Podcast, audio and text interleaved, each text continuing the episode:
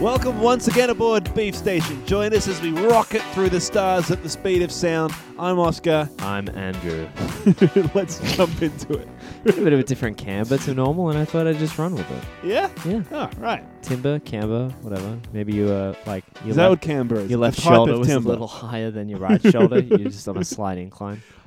Hold my drink while I go and Google Canberra. I don't know what any of these words mean.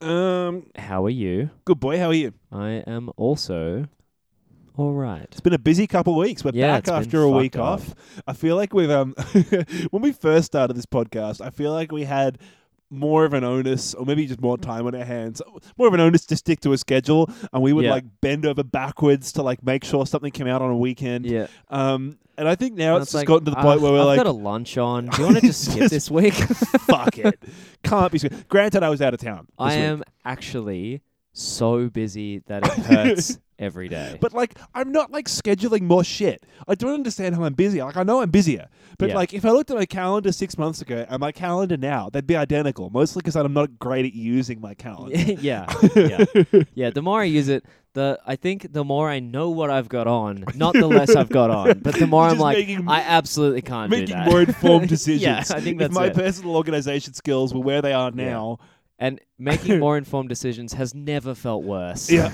I wouldn't have decided to start a podcast that's basically a part-time Yeah, job yeah. that makes no money. I think that's honestly one of the best descriptions of what growing up is. It's making better decisions and constantly feeling worse about doing it. And that, Yeah. that gradient just never changes. so listeners know that every single week we, that we crank one of these episodes out know that for just a moment our judgment faltered I'll put Once- a word for another being week crank. That's in cry wank. oh man what No, is that? when we when we tearily spaff one of these out, that uh, that it was a, an error in judgment yet again. two minutes in and people are no longer wondering why this episode's called teary crank Well, that's a tautology. cry is in the name. so i don't know whether we're going to do news or beefness or pleasure first off this week how are you feeling It's up to you, pilot. all right let's uh, cruise right on over to beefness or pleasure Fuck yeah. Um, what have you got for this week, boy? Or we should just introduce first beefness or pleasure. Sometimes on the podcast we have a bit of beefness to discuss. For this week, that's John Wick Three. We've Mm. both seen the movie, and we're going to talk about it together at the end of the p- episode. Give our little spoiler-free review. Um, but to start off with. We had a bit of pleasure during the week. There might have been some stuff that Andrew had a ti had time to do that I didn't, and vice versa.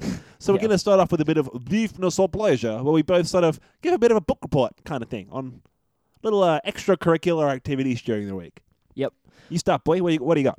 So I have been like thoroughly unimpressed with Australian Netflix recently. I feel like it, multiple times in the past few You've always said you want Once. access to a Netflix as eighty percent worthless originals and twenty percent yeah um, actual stuff work. that I can't watch anymore because it's been pulled off the platform. That's my ideal fourteen dollars a month streaming service. the Fuck CEO yeah. of Netflix actually said what he's doing to decide what to cut is just looking at your personal watch my list watch list and, and just cutting all of it. that. Yeah, apparently, it's almost like that's what's happening to me. So I uh, seriously, I had four titles downloaded onto my phone to watch. oh, for fuck's Three sake. of them aren't on Netflix anymore. right. So it's, it sounds like you did nothing this week. Um, no, I, I, I actually did. So what I actually did was that I uh, signed up to Stan Oh shit! because Oh shit! just for a free month, and it's actually also not a super impressive platform. Um, if you like Marvel movies, they're basically all on there. So I guess that's well, good. I've heard for, it's got for Parks and Rec and normies. Seinfeld, and I haven't seen either of those, and I've always meant to go in. Uh, I so- don't know if it's still got Seinfeld. I didn't see it. And it's got although that I George wasn't Clooney looking Catch for Twenty it. Two series. Yeah, it does have Catch 22, so that's something I'm interested in. But more importantly, it had uh, English political drama slash comedy, actually, The Thick of It. Oh shit! That's a Um, great. I've which- never actually seen it, but I know it's good. That's so fucking good. And Yeah. Listener of the show, Pat. Uh, I've just been messaging him all week, like every time something What about this significant bit? has happened. Yeah. So you um, got to the bit where he says "fuck." it. Okay, so for those of you who uh, who haven't heard of what this show is, it, uh, it's it follows um, this character, basically this this single character called uh, Malcolm Tucker, who is played by Peter Capaldi, Who is Doctor the, Who now? uh, most recent male Doctor Who before Yeah, right. Jodie Of course. Foster. Yeah. I'm a bit behind. and um, he plays a n- not a member of parliament, but a a, a party spin doctor or a um, media strategist, and it's Yeah. his job to try and do whatever he can to make the party look good in the media. And of course, behind the scenes, that means basically doing whatever needs to happen in order to uh, keep the keep as much positive press going for his party as he possibly Sure. can. And does Um, it tell you which party it is? Whether it's like a conservative No, one? or- they never really mention it, although uh, they do bring in extra characters later on that are from a more conservative party. But I, I think it's assumed that it's the Tories. okay. So, yeah. Um, or maybe, yeah, the conservatives or whatever the fuck they're called now. so he, he was actually, so it was, his character is based off a real person, or it's inspired by a real person, uh, called Alistair Campbell, who is Tony Blair's uh, chief of, like, chief media strategist or whatever. Tony Blair's spin doctor, and, and this guy's actually given comment on the character of Malcolm Tucker. And he said, like, oh, yeah, it's obviously pretty exaggerated, but um, quite funny. But the character of Malcolm Tucker is like this. He's one of those. Um, he's one Despite of those, characters- unreasonable exaggerations, it still manages to be funny. He's one of those characters where it's uh, like people start sweating and acting differently when he walks into the room because you're just not really sure what he's gonna like if he's gonna fucking tear you a new one. And it's Right. like he's either you've you you he's either there to destroy your your fucking day. Or he's there because you've screwed up and now he needs to come and fix this fucking mess. So he's like an angry Scottish version of um, the wolf from Pulp Fiction, where he sort Yeah. of shows up and he's like, right, fucking do this. All right, all your fuckwits are good at yeah. Yeah, exactly. Uh, well, because he's not. It's like a comedy show where he plays this super exaggerated, angry character that's swearing a storm and Yeah. talking at a million miles an hour. yes. Yeah. Yeah. So it's it's kind of it's kind of like The West Wing, but if they said "fuck" every three words. I think it's it's going for a different thing. yeah, Uh, It's- no, absolutely. uh, yeah. yeah, I mean, obviously, but but it's going. The West Wing does that thing where they speak really quickly about a lot of shit, and you just it just assumes that you'll understand every third thing. I actually think that the the thick of it does that less, and it's much more about focusing on. So th- there's this undercurrent, this like thematic undercurrent in the thick of it, which is in a few political dramas, I guess. But this really brings it right into the spotlight of almost comedically not giving a fuck about any policy ever. Every single policy, any actual implemented program by the government acts only as a tool for good press or something that can go wrong that will create bad press, right? And it's sort of how much everyone is forced into this cycle of trying to put good spin on what the, the government or the opposition is doing that eh, sort of every now and then you get this moment of clarity through the fog of um, that what they're talking about are actual policies that are actually at, at their roots intended to sort of benefit the people of that country but that, that just And you- instantly fades back into the background and you get noise. stuck in like the meta analysis of all of and it. it is Yeah. it's it's they're operating on a complete meta level of politics where yeah.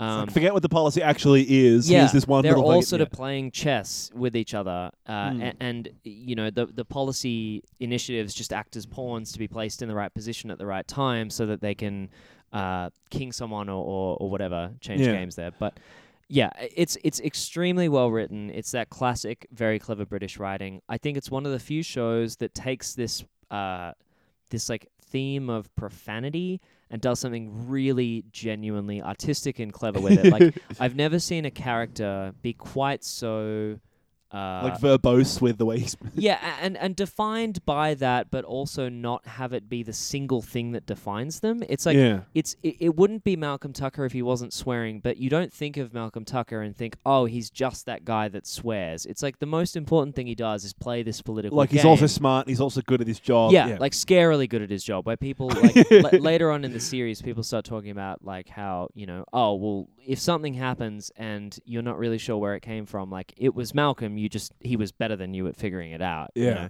like Well- he, he- they play him a, i- into this sort of like not grim, uh, kind of grim reaperish role where it's like you'll never see him coming. You only see the effects of it. You know, it's it's Yeah. very very cool the way that it's executed, and it's also one of those shows, a bit like Breaking Bad, where um, it has a a well thought out arc to it um, that that's cool. that I think yeah f- has has this really really cool kind of um, complete complete arc. So Um, I'm, I'm psyched. You're, my yeah. folks have been into it for ages. There's a movie as well.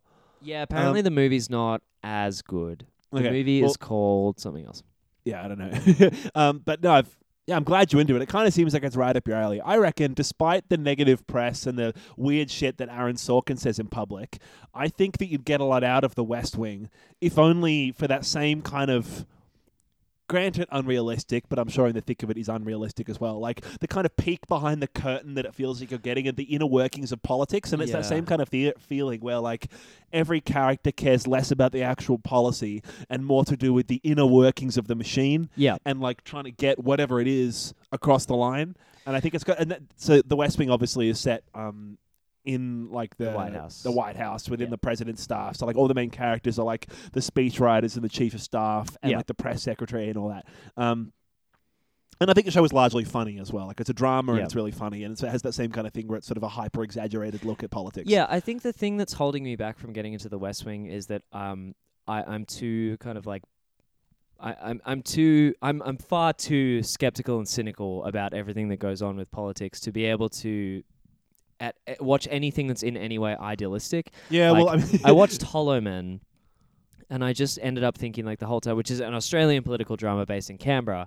Um, about like the public service. and about uh, yeah, yeah yeah about um, a minister's office and and the public service uh, in general and it was just a little too it felt a little uh, like it's also going for a different thing but it just felt a little bit too like forgiving of the processes whereas the thick of it is brutal in the way that it approaches its subject matter I'm and, s- I, and I, I think that from what I've heard and from the like montages and stuff that I've seen of the West Yeah. Wing, it's just not quite got that same like cutting edge to it. I sp- Although, like obviously, yeah, it was going for a very different thing. Yeah, well, I suppose it depends on what kind of what side of the unrealistic kind of fence you want to sit. Where it seems like in the thick of it is probably very exaggerated to one level, where you've Yeah. got this guy that literally busts into every meeting calling everyone a motherfucker, and you've got other other political dramas on the other side that are still satirical and still biting to some degree, but might not be as biting as you'd want them to be. Yeah. I mean, sometimes some of them are satires, and some. I mean, for example, The West Wing isn't trying to be a satire; it's just trying to be a drama that's funny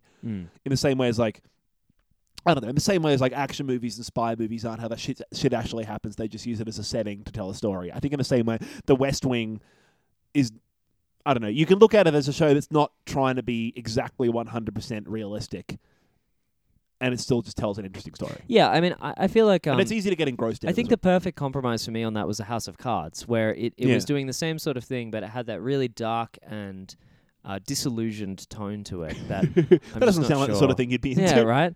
Um, so yeah, I, I guess that's just. I mean, the West Wing is on Stan. Um, Yeah. So I could always go in on it, but um, yeah, I I feel like the West Wing is more of that kind of like wine liberal, like Trump is a problem with the current administration, uh, idealistic type of stuff, and it just I, I yeah, it's it's something that I'm aware that a lot of people really like, and I think if I'd gone in on it at like a different stage, then I probably would have really liked it. But I'm just worried that I'm a little too far gone, and I'll just find it frustrating.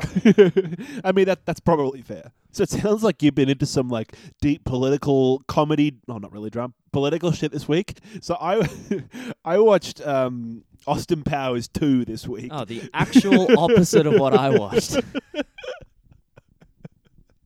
which is you know kind of all about international Also- political relations. Also, a political drama. It's yeah. kind of a sci-fi. There's a bit of time travel in there. Um, no, I will. Def- I sort of started watching it as a joke, and then I actually had so much fun. I just finished it. yeah. Um, I will defend that movie till the end of my until the end of my days. It's legitimately funny, and I Yeah. think if it doesn't stand up and doesn't hold up, it at least is funny. I don't know. May- Maybe you sort of have to turn off a certain filter and just watch it as if yeah, I it's think you have to turn off the 1999. Me Too filter. I don't. I mean, I'm probably going to be proven wrong here. I don't think it's necessarily dated from like a From A that perspective. sexism kind of yeah, It, it perspective. might not be Because I mean, I suppose he Austin Powers is a bit of a womanizer, but like, but it's having a go at James Bond being a horn dog yeah, in a, and, um, in an actually harmful way. yeah, and I heard some sort of criticism where they were talking about how when Austin Powers came out because James Bond, all those old James Bond movies are kind of a bit wacky and a bit goofy. Yep. Like a lot of the Roger Moore James Bonds specifically, he's a I bit feel of a- like we might have talked about this before on the pod. we might have done. We might have done. Yeah, where like Roger, all the Roger Moore Bonds and a lot of the Sean Connery ones. He's a bit of a goofball. Yeah. Um, and Austin Powers came out, and that was like, all right, James Bond can't be a bit of a goofball Yeah, yeah, anymore because Austin Powers is just totally Mike called Myers him has on it. fucked us. He's fucked us. We're Yeah. done. And so I heard it. We maybe you talked about it earlier, and I don't remember where I heard it, but there was someone that was crediting these Austin Powers movies with like this dawn of really serious, gritty James The Bond gritty movies that reboot. are now coming out. Yeah. Austin Powers caused the gritty reboot. There yeah, you well, fucking that's go. that's the theory. So this one, um, Austin Powers is responsible for the current state of cinema. So like Austin Powers is a bit of a meme, I think, but I sincerely think it's so much fun Yeah. to watch.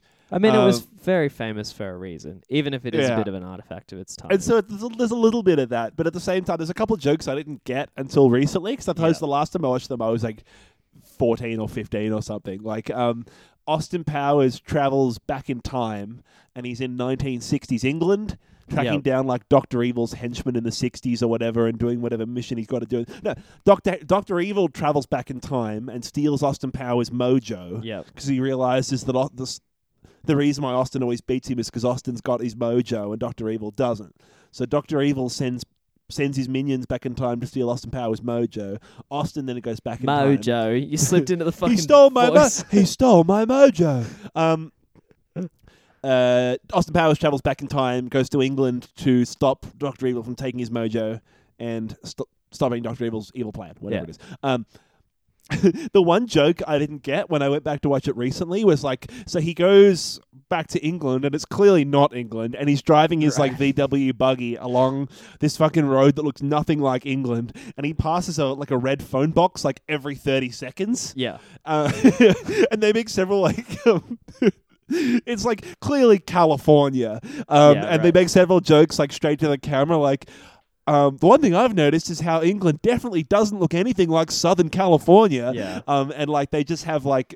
Uh, wooden stakes with a paper sign on them that say like the countryside Yeah. this way and shit like that. Which I like the whole meta joke of the whole film was something I missed when I was like ten or Meta 15 narratives or whatever. are great. Yeah. It's Yeah. it's Good I shit. feel like that's evolved into like Deadpool. so I, I, I think that if, if only because I have some sort of childhood fondness. No, I sincerely think. So I that's think a they're joke. great Sorry, movies. that you didn't get when you were younger. No, I didn't but really that you get got it. now. right. Because I right. suppose there's a lot of dick jokes and stuff, and I didn't really realize until later that it's like, oh, they they aren't in England. They're this this looks nothing like England. Yeah. This is like fucking California. It's good shit though. I like the idea that they can like turn that low budget thing into a joke that just adds to the film. Yeah. Um, I think they're all good. Have you seen all three of them? Yeah, man. I'm pretty sure we must have watched them together at some so point. funny. Yeah. They're so good, man. Uh, and like Seth Green plays uh, Scott Evil, Doctor Evil's teenage Yeah. son. Um, uh, R.A.P. Mini Me. yes. yes. Uh, Gene, what's his name? Who played Mini Me? Um, no, whatever. Actor who played Mini Me's dead now. He's brilliant in it. Um, he gets kicked like a football at least fourteen times in the movie. if Uh, Vern anything- Troyer. Vern Troyer. Yeah. That's Um, right. Uh, Yeah, I mean, yeah. Heather Graham is amazing in it. Yeah. Uh, in a way, we're like, oh, j- oh, jeez, oh, oh. Ah, jeez. I just forget how stunning Heather Graham is in everything. Something that just hadn't hadn't cropped up into mind until since the last time I watched this movie or Scrubs. Yeah. It was like, holy shit. Yeah. Um, that's all I got. The only other It's thing, good, isn't it? Going back to the childhood crushes, yeah, Yeah. yeah, maybe that's what it is. those Yeah. adolescent passions. Um, Promise never to say that phrase again on this podcast. the new segment, Adolescent Passions. Fuck we'll, we'll- yeah. we'll come up with some content later. Um, so that, that's all I got this week. I went to a couple concerts this week. I don't know if that counts for content on the pod, but Absolutely not. I saw. I saw The Cure. Not they the ones played you their went big to. sad boy gothic album in full, and it was great. Mm. Um, the crowd almost rioted when they played absolutely none of their greatest hits. oh, really? Uh, yeah. yeah, how you to see The it. first, the first, the first half was like they played this big, big Sad Boy album in full, and the second half was just all the B sides and offcuts from Everyone that album. waiting for them to play close to you. yeah, yeah, no, They didn't play it. they didn't play any of their hits. Holy they just they committed they shit. committed completely to the bit. They played the album, they played offcuts from the album, and then they went My off stage. The God. house lights were on, and people were still cheering like, "Come on! No, they must have forgotten to play That Friday is I'm in Love. What's going on?" Fucking awesome. Woo! They must just they must just love seeing their own fans be fucking furious at Yeah. them. Like every concert, they just assume that no one that went to that concert is still a fan. You know? Well, like often they play these like big long three hour shows and play like everything you could possibly want. So I think it's kind of out of character that they were like, no, no, we've got a theme for this show and it's Right. just this only it's just this content." album. Yeah, The man. just this album tour. well, that's what it, that's what it was sold at as well. Yeah. So like people don't really have much of a right to be butthurt about. it. yeah, if they told you that's what it was going in, absolutely. Yeah. yeah. Um, and God, I had That's to funny. I had to suffer through all the pigs waddling down on circular key, looking at vivid. Jesus. Yeah. Like waddling around like just animals. Yep. So slowly, we managed to like find like the slowest possible route to walk from where we were to the opera house, which involved having to walk all the way around the coastline, basically. Yeah, which I meant think I've done that walk. Fuck, man. It took like 45 minutes, and the whole time, I- like, I think I watched the Opera House, the lights of the Opera House loop like three Yeah, times. yeah, yeah. it's just got me. Like this- Monday constellations, know, like- navigating by them by the end. Like, you're all morons. It's not really It's moving. three It's just wise lighting. men. Ah! Um, so, yeah, I had a, had a long weekend, and um, Yeah, Austin sounds like Powers it. was my soothing body butter. Yeah, Good shit. Should we kick into a bit of the news? yeah. Let's. All right. Ready? Yep. Ching ching ching ching ching ching ching ching ching ching ching ching ching ching ching doo, doo, doo, doo, doo, doo, doo, doo. Beef bulletin. Uh, first cab off the rank here. We've got They- some more new. Sorry, are they bulletins or are they cabs? di- um, taxi, taxi! I got some news. Uh, Christopher oh, Nolan. you're a giant meatball. Uh, Chri- God damn it. Someone keeps on giving. Christopher Nolan uh, has announced that his new film is going to be titled Tenet, and it Okay. is a s- it is a espionage action thriller that's- slash event film. with a genre. Um, so it's it's a spy, it's an action spy film I've got a big round head. as as is usual with his stuff. He's written it as well. It's being filmed on location across seven countries. Great. The cast is turning out to be pretty good. It's got John David Washington, the lead guy from Black Klansman. Oh yeah, yeah. Uh, that recent- guy's great. recently announced is Aaron Taylor Johnson of Kick Ass fame, along with Kenneth Branagh, who are going Sure. to be starring alongside Robert Pattinson and Elizabeth Debicki. Uh, Michael What's he been Caine, I'm not really sure. um, I f- as I asked that, I, I was like imagining you being like, "Don't ask me what there's, you've also, been in." there's also somebody here whose first name is Dimple, so like you know there are some Fuck yeah, there are some stars and some lesser known and names. some bodily Um, features. And of course, Michael Caine is back. Yeah. Uh, newly announced as Please. well that he's Just let me stop doing movies. he's teaming up with Hoyt van Hoytema, which doesn't Bless um, really ring a bell, but it says it's a DP that he's worked with before, so that's good.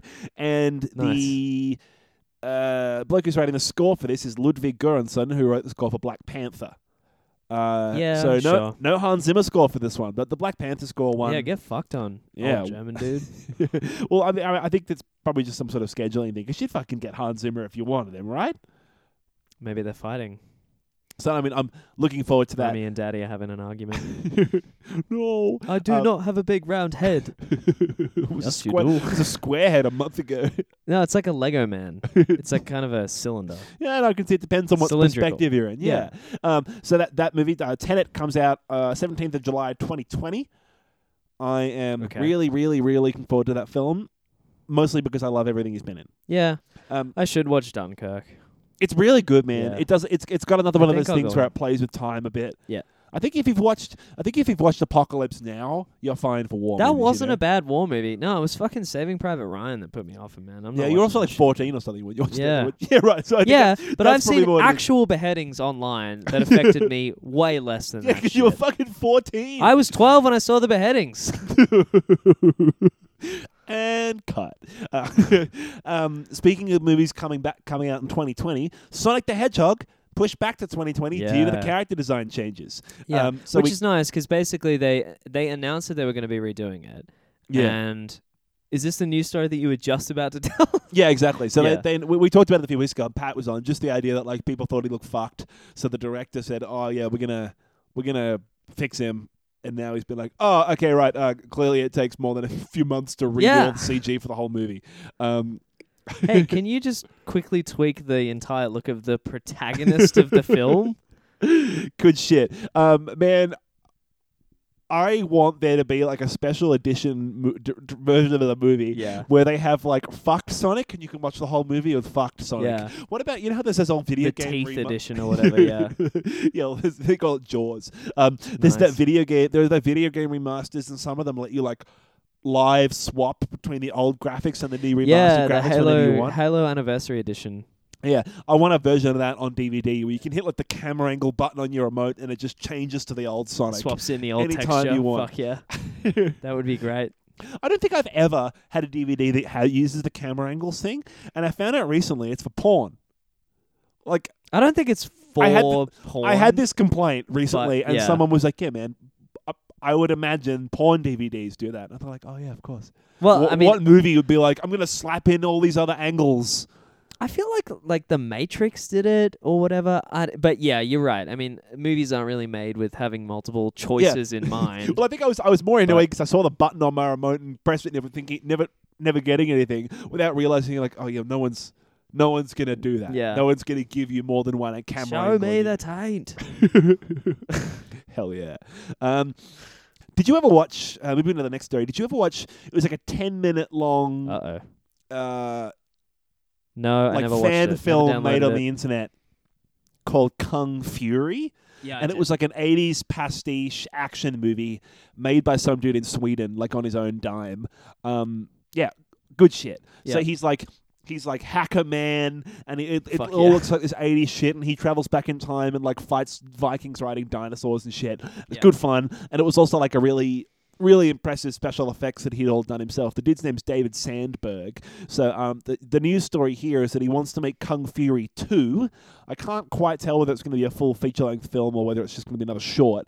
But um, probably just a short. Those things are pretty fucking expensive. yeah, well, he's going to get Arnold Schwarzenegger and Michael Fassbender in it to do Kung Fury 2, Shit. which is wild because this number one was literally like a YouTube video that went viral. Yeah. And they've got a production company funding it. Yeah, So- but is there good so shit. have, have Arnold Schwarzenegger and Michael Fassbender come out and said like, yeah, because otherwise Yeah, he's, yeah, yeah. he's just sitting there being like, yeah, and it's gonna have Arnie and it's gonna have uh, Michael uh, Fassbender. yeah, no, no, Their it's, it's, agents are just it's a like, real "Oh, thing." No, no. no, it's a real thing. I think he, he That's travels cool. back in time and fights Hitler or something. Good shit. Naturally played by famous Austrian Arnold Schwarzenegger. Yeah, well, he is Austrian. I know.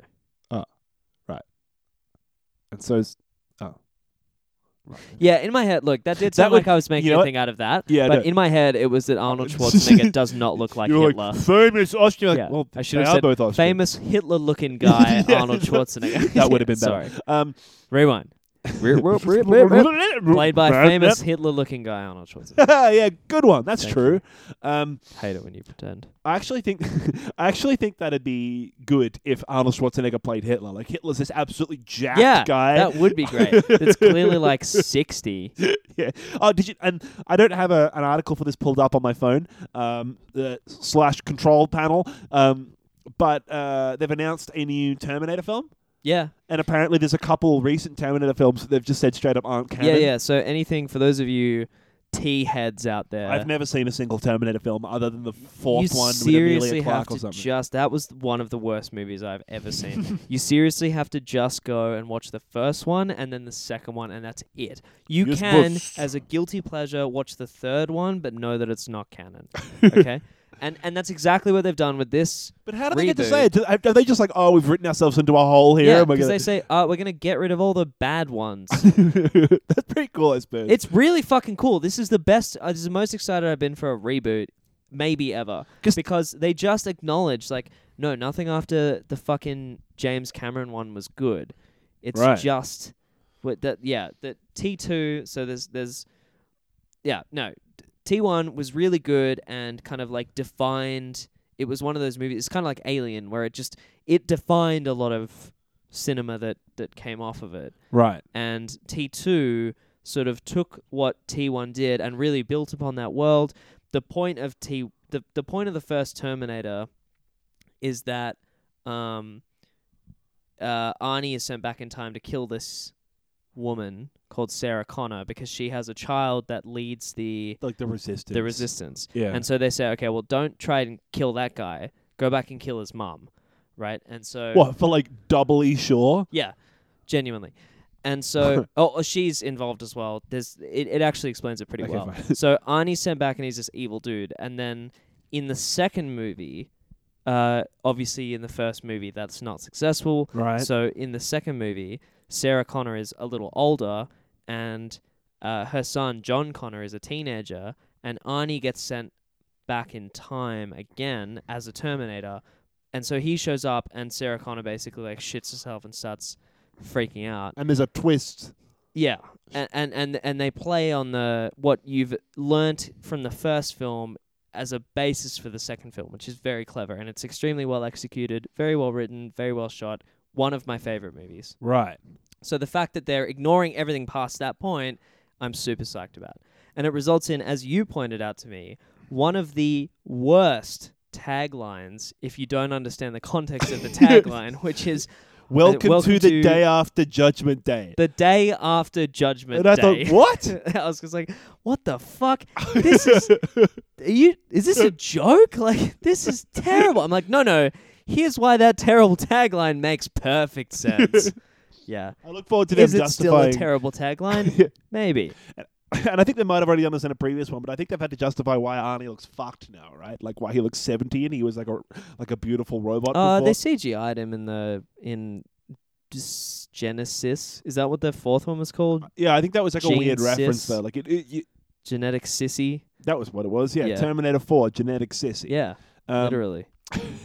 Um, I've got a quick story here about uh, Taika Waititi no longer directing the movie about Michael Jackson's pet monkey. Um, oh, why's that? uh, Waititi's involvement with the Bubbles movie, a stop motion animated effort, was first announced in early 2017.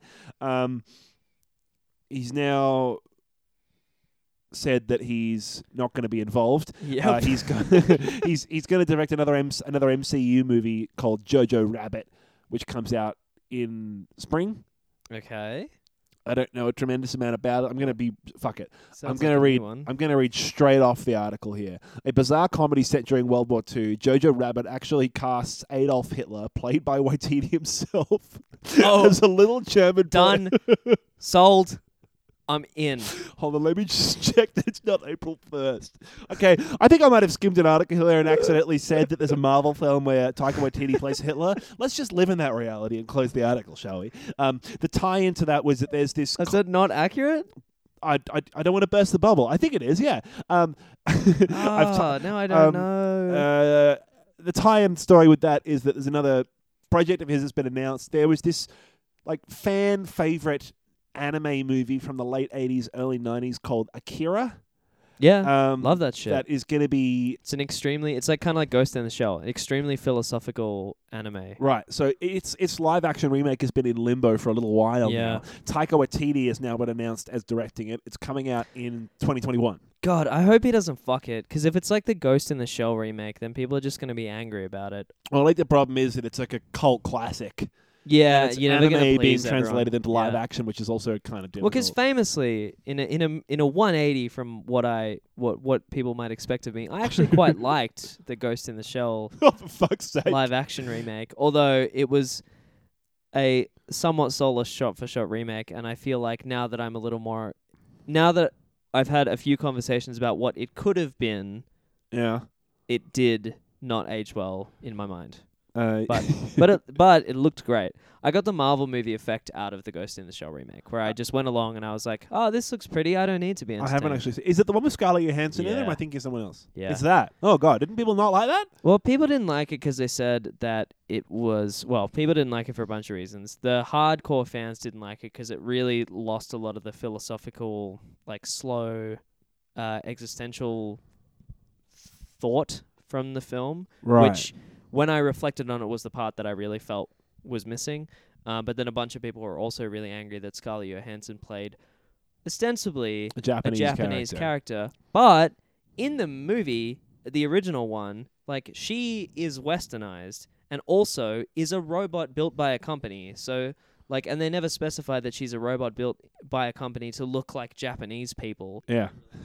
I mean, without knowing more about it, I'm not going to start arguing about the ethnicity of characters in a manga. Yeah, I but I mean, see where you're coming I just feel like as much as people were angry about it, it's kind of like, well, I I I really just don't know. I think it's also like an How I feel about iconic that. Japanese property de- re- developed, that for sure. developed by Japanese people, set in Japan. that's that's a much better argument Yeah. than anything that I heard. Yeah. and so then they're like, right, so you're gonna what? Yeah. Yeah. But I mean, also, y- yeah, like again, capitalism. But it got the Scarlett Johansson. It got the Scarlett Johansson name on it, and that sold probably a lot of fucking tickets. Yeah, So, you know, I get why they did it, but yeah. Uh, yeah. Um, there's been some uh, news out that there's a new Batman movie that's going to be coming out with Robert Pattinson yeah. playing Batman.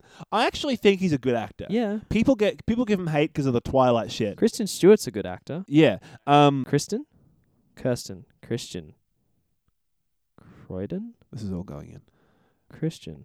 We should try and find out what the fuck this guy's done before. Hold on. Right. Um, it's going to be directed by Matt Reeves, who's uh, previously famous for doing the, some Cloverfield films and the Planet of the Apes films.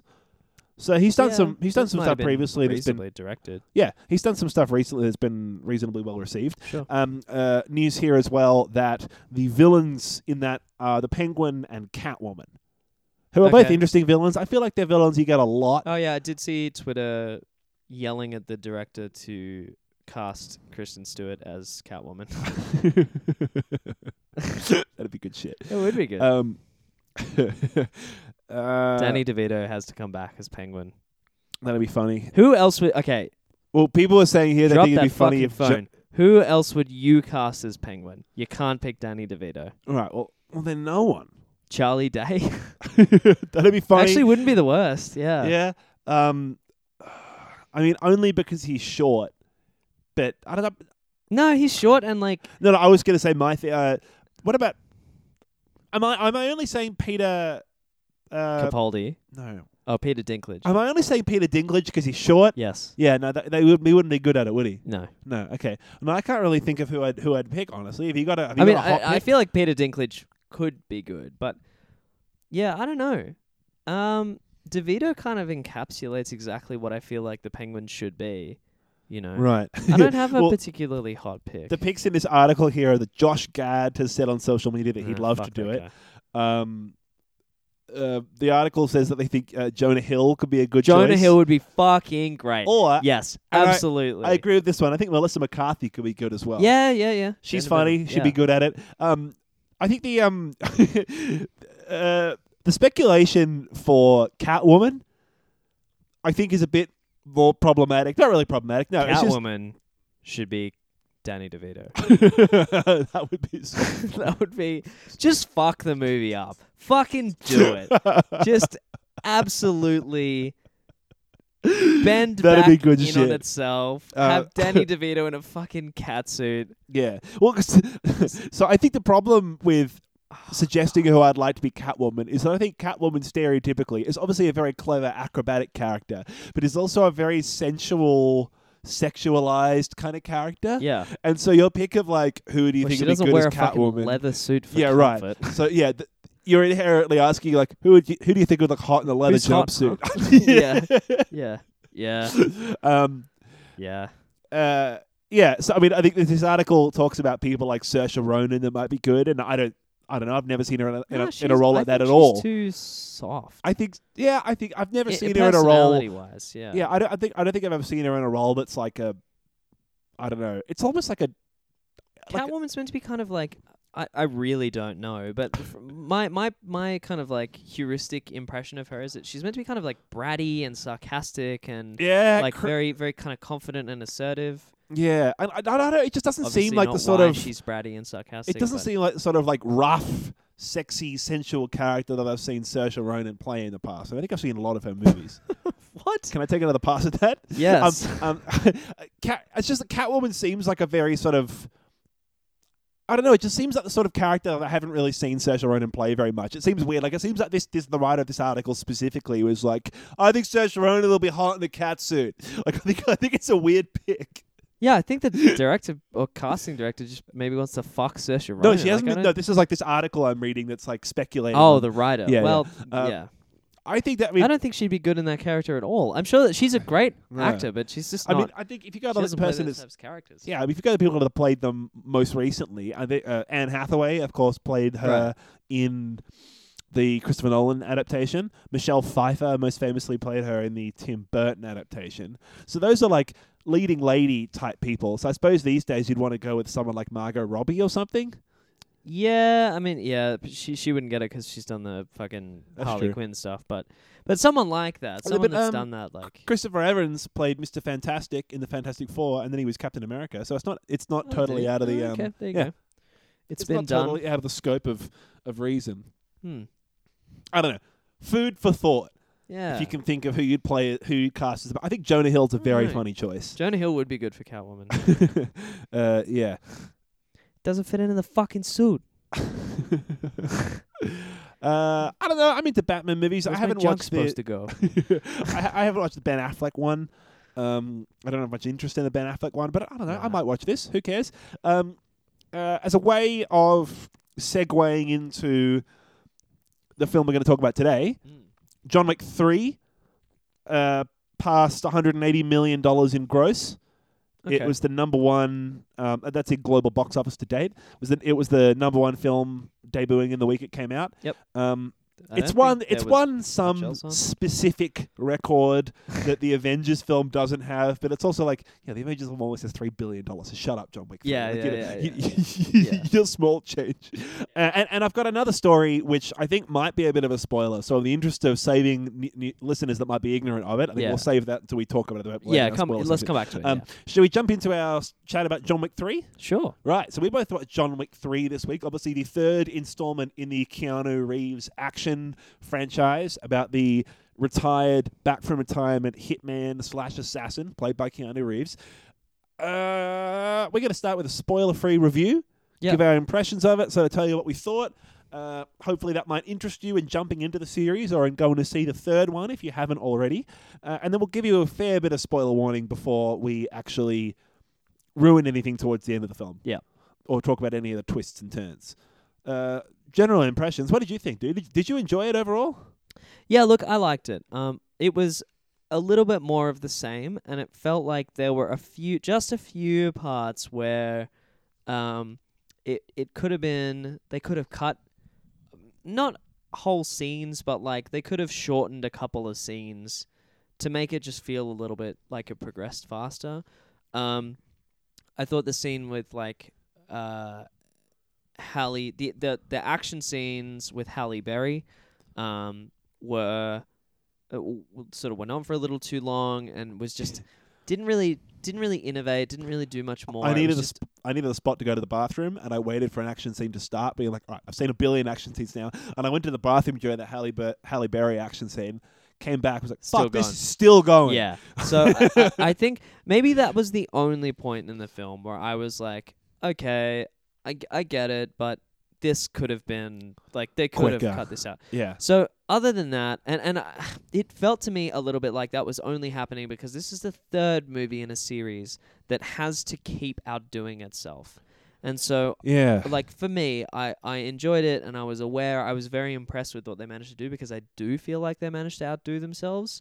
I think so. I think in terms of the uh, scene-to-scene action parts of the film, I think that there's enough var- variety in the action they present in this in comparison to the other two Yeah. that it'll keep you interested. It seems to me like it's not really a matter of it outdoing itself or the reason why I'm interested in the films isn't because they outdo themselves so much as them like, oh, what are they going to do next?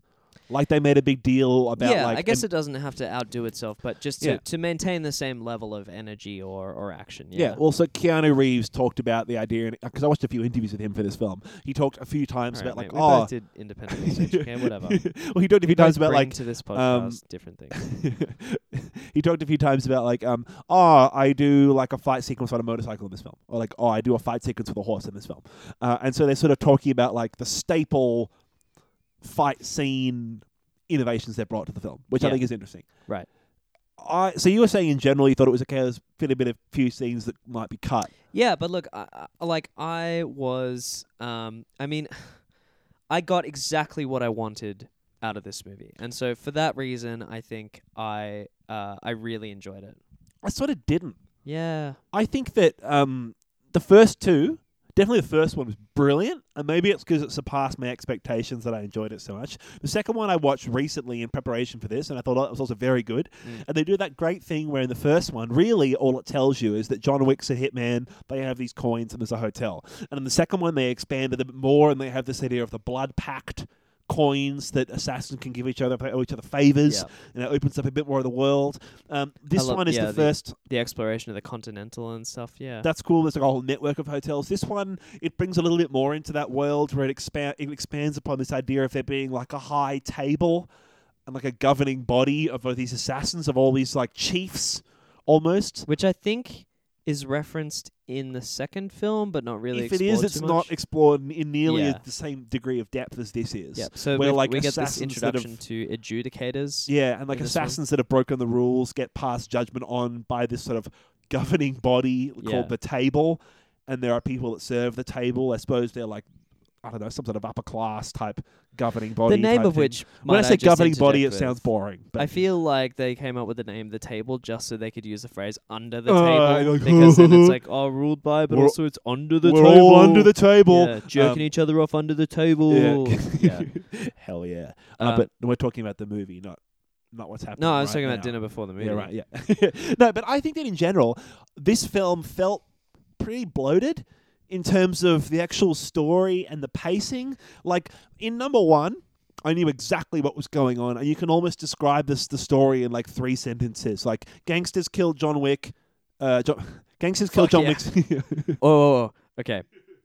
So let's do a quick because I feel like the I, I feel like this whole series is teed off by the opening act of the first movie. And if Yeah. you don't know what happens in the opening act of the first movie, pause this, go and watch it. yeah, I, because sp- I- it's probably worth not having spoiled. I for suppose you we to might. see Act, it. Yeah, I suppose we might.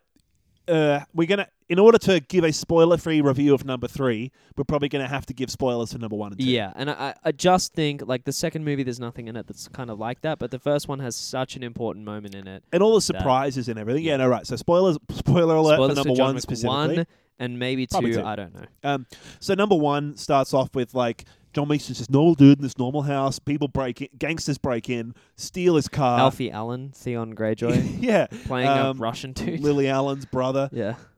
Uh, steal his car, kill his dog out of nowhere, like five minutes in, and the whole film is Basically, basically beautiful just beagle puppy. It's so it's so who, cute. who was a present from his late wife. his dead wife, yeah, And, and yeah, the, just the way that it, the way that if you, if you haven't seen it and you skipped it, it the- does the emotional significance really well. exactly. You Yeah. basically impart all of John John's love for his wife into this new love for his dog. And then it dies. Yeah, right. It's not just like you killed my dog. It's No, like it's- no, you destroyed the last memory I have of my wife. kind of thing. Exactly. yeah. Um, so it does, but it does that really well. And the whole film, very succinctly, is just that. It's just a revenge story.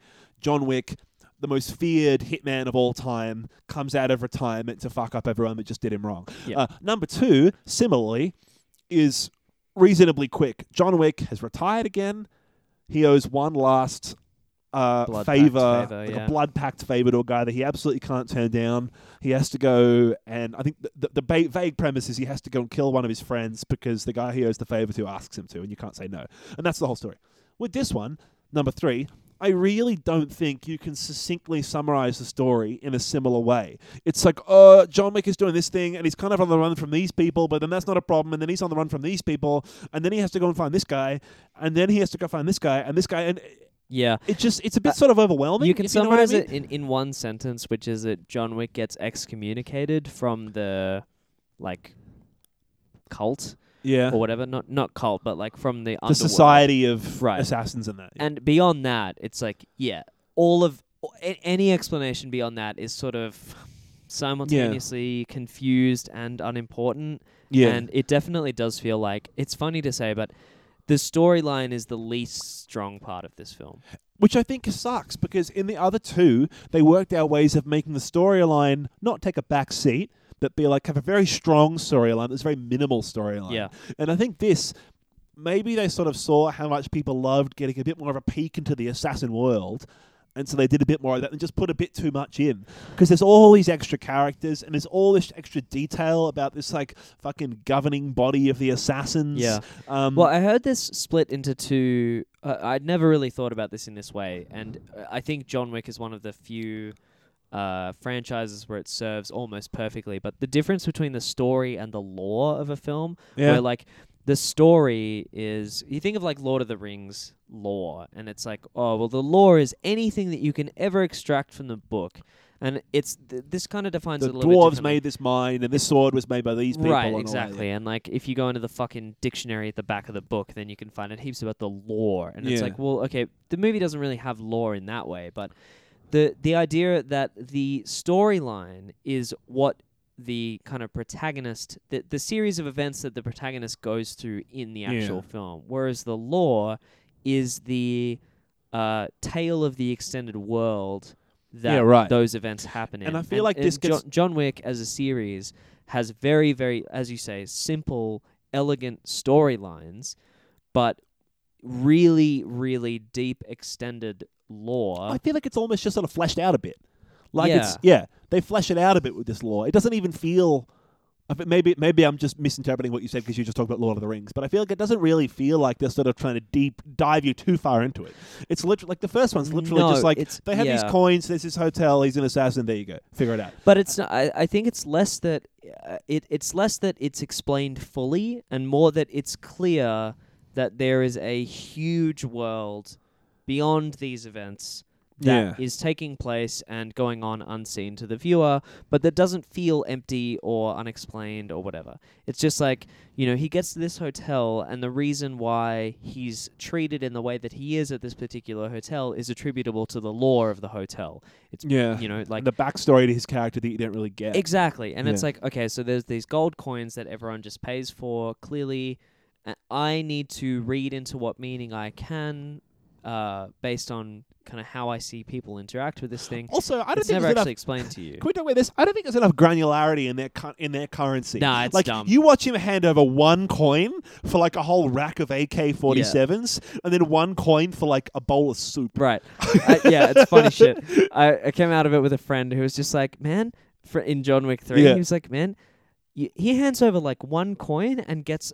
Uh, A and wide variety of different the, things. the, the glass that would be required to replace what was broken in this film would take at least like a 36 month lead time.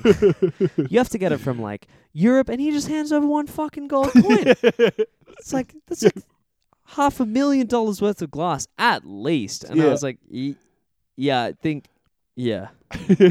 For once, it was me being like, I think. I think it's spo- I think you're not supposed to read into it. yeah, I don't know. yeah. But then sometimes we'll give a You're right, handful. like, yeah, yeah. Fuck. There's no granularity. to it, yeah. It's uh, like, oh, clean up six bodies. Like, oh, rebuild this building. yeah, fuck. So Yeah. like John Wick, it's not really clear. I think maybe they made it clear, but the fact that I don't quite remember just shows that it's ki- it's a bit more muddy what he's doing because there's a lot of shit going on in this film. So John Wick is um, wanted by the assassin organization. he gets excommunicated. Yeah, so he's and on a the contract run. Gets put on his head. Yeah, so he's oh, it's something insane. Like four, I think it is 14 14 million. $14 million dollars. So he's on the run from every assassin in the world, and it Yeah. does a lot of shots with like him walking past a subway station and some random dude at a magazine stands like, and that turns out that guy's an assassin, and he Yeah. has a fight. And so there's, there's a few cool scenes like that in the beginning where it's just like him fighting with random dudes in public who've just turned out to be assassins and are now chasing him down. And I liked a lot of that. Um, but then you sort of go, all right, fine. I've, I've watched him walk past random dudes that now try to kill him for like 20 minutes. I get it. Let's move on. And it Happens kind like of moves six on. times. Yeah. Uh, and then it shows John Wick trying to get passage overseas. And he goes overseas and he tries to, f- to like to the Middle East, uh, to Casablanca, and he tries to find. that's Africa, bro. Uh, oh, it's kind of all. I suppose it is, Promise you, it's Um, Africa. yeah. Um, so he tries to find um, this guy who's going to help him in some tangential, weird way. And that's when the story starts to crumble apart because he finds some guy who helps him find some guy who helps him find some guy. And then he. He meets like the king of the fucking world, and then he Who isn't executed in an in in a meaningful fashion, really? yeah, and so then already kind The of the, character logic of which yeah, he doesn't get killed. And so, like, in a film where they sort of deliberately try and sort of give you small details and build a whole movie around that, already there are, there are so many details. Like, you meet the fucking guy Yeah. who makes the coins. I don't care about that. And you meet, like, Who's played by uh, Sir Bron, Bron from, from uh, Game of fucking Thrones. Game of Thrones. yeah. But he has like this fucked Moroccan accent, and it's like, mate, like most of the people in the Western world have just watched this dude. Yeah. You can't fucking cast him. Uh, I as thought he had like someone a weird without- British accent. I didn't hear No, the it was Moroccan like accent. yeah, it was like some weird fucking Some weird accent. like okay. Sardinian or whatever. I don't. I, c- fucking I couldn't know. give a shit about the accent, but like it It's- was like it broke me instantly Mm. out for the entirety of what he was talking it about. seemed like that whole arc. Just with- make him British. yeah. Well, it no se- one gives a fuck. Just make him British. it seemed like that because he has to go to someone, and there's a whole little ten minute scene where he goes to someone, some some figure you've never met before in this assassin world, Yeah. and convinces this person to give him passage to Casablanca, and then he meets someone he has to convince And- them and- to and help him that- get somewhere else, That and then first step, and that then this first whole step Sir fills Bron in a bit of his character. backstory. Yeah, but right. I don't feel like any of the rest of them serve a useful he, purpose. you could cut it. So if he's trying to ultimately get, he, he's ultimately trying to get to a very specific point, and then meet a very specific person. Yeah. right? And if ultimately that's all you're trying to show us, you could have cut out. They could have cut out like two of those steps. Yeah, yeah, for sure. Like I don't think. Yep. Maybe we're getting a bit. This isn't really spoilers. It's getting more deep into the, the later half of the film. I don't think Halle Berry really needed to be in this film. She absolutely did not. She didn't. Her her c- neither her casting or her character needed to be in this film to tell the story Yeah. that it told or to tell a better story. like I, I, thought she was good in it, yeah, and I thought she did the action really well. I thought, I mean, the, the half of the fight sequence they watched with her in it, I thought was very good. Um, I kind of liked her character with the dogs. I thought that was kind of cool. Yeah, f- so- she seemed like a bit of a badass in like just leaving him all on his own. I thought that was cool. I just think that it was watching like an hour's worth of film where it was John doing something that meant nothing and meeting someone that led somewhere and meant nothing. I was like, right, well, you could have just cut. It was annoying yeah, yeah. watching another scene that went nowhere. I Maybe we are getting sort of into spoilers, but I, don't know. I think so. First of all, before we before we get any deeper into spoilers, Yeah. Um, oh, j- so just on the Halle Berry thing, I I watched this with uh with friend of the show Zach, Yep. uh, who Been on our Avengers episode. folks might recall from yeah Avengers Endgame, um, the episode not actually in the movie, and uh, He played Iron Man. Not many people know. he, he said it was very refreshing to. He, he liked the bit with Halle Berry because he said it was refreshing not just watching Keanu Reeves kill people on screen. It was refreshing to watch a different character doing it in a different way. yeah, I But- personally didn't find that, but I, I found what you're describing where it was just kind of like, yeah, fine, this is interesting, but also this character doesn't need to be in it Mm. in any way, and I'm not invested in this character. I'm invested in John Wick. yeah. So well, how about this? So we, we just watched John Wick struggle. Um, I think you know what, fuck it. I think we are sort of getting more into thematic kind of story-ish kind of spoilers. We're not really no, spoiling no, any no, no, twists. no, because we got. but I- we, I we wanna gotta kind of finish off our discuss this spoiler middle for bit. review. Okay, fine. all right. Um, uh, I think that we, we had just watched John Wick literally struggle to walk through a train station without 10 people trying to fucking murder him. yeah, And then they're like, oh, and now he's in Casablanca. right. And I think that would have been a lot more interesting to maybe trying to watch him sneak his way abroad like that and have detail and have trouble in his travels Yep. than it would have been Yeah, like how does he catch a plane? yeah, right. So I mean, clearly the idea is that the character he goes to to get the safe passage is just like, oh, and teleports him. Now you're in fucking Casablanca. But I think that that's a less interesting way to tell the story. Yeah. If the story is he has to get to Casablanca to meet up with Ca- Halle Berry, then don't show me this bullshit of him talking to the lady who gets him the travel and yeah, all the shit that's accompanied with that, and Yeah, then the like- people following him to that spot and being like, "Where's Where's Keanu Reeves gone?" we could have had a really cool scene where he has to like, sh- so th- he goes to that person and she refuses him safe passage, and so Yeah. he has to catch a normal passenger plane, and Get- obviously there's going to be like six people on that plane. Get who are Halle Berry to assassins. help help sneak him on. It's Yeah. the- the- what- how about this for what we do differently? Or like you know how they have a bunch of scenes where they're like trying to kill each other, but it's in a very crowded public place, and so they Yeah. have to do it in a very covert way, like on a plane. You know that would be interesting. That'd to be watch. cool. It feels like that's more Yeah. interesting than the Halle Berry killing people with dog stuff. And I Yeah. think I think that if there was less stuff leading up to the Halle Berry stuff that had been meaningless, I would have been less. There was a lot of stuff leading up to the Halle Berry stuff that was kind of meaningless, yeah, and so when the Halle Berry stuff didn't turn out to be as conclusive as I'd hoped, not not as consequential, yeah. Um, I was kind of annoyed. Sure. I think that if there was less of these inconsequential moments in the film, and I'd got more of the Halle Berry thing, then I would have been a lot happier with it. So I, thi- Right. I, I kind of agree, and I can see where Zach's coming from. In that, like, it's interesting to watch the fight scenes have a different dynamic. yeah. Because after a while, you're not really watching the moves Keanu's doing anymore. You're just watching him like, all right, dead, dead, dead, fine. Yeah, he, sh- it's like going ahead, fine. So it's interesting to have a different dynamic to the fights.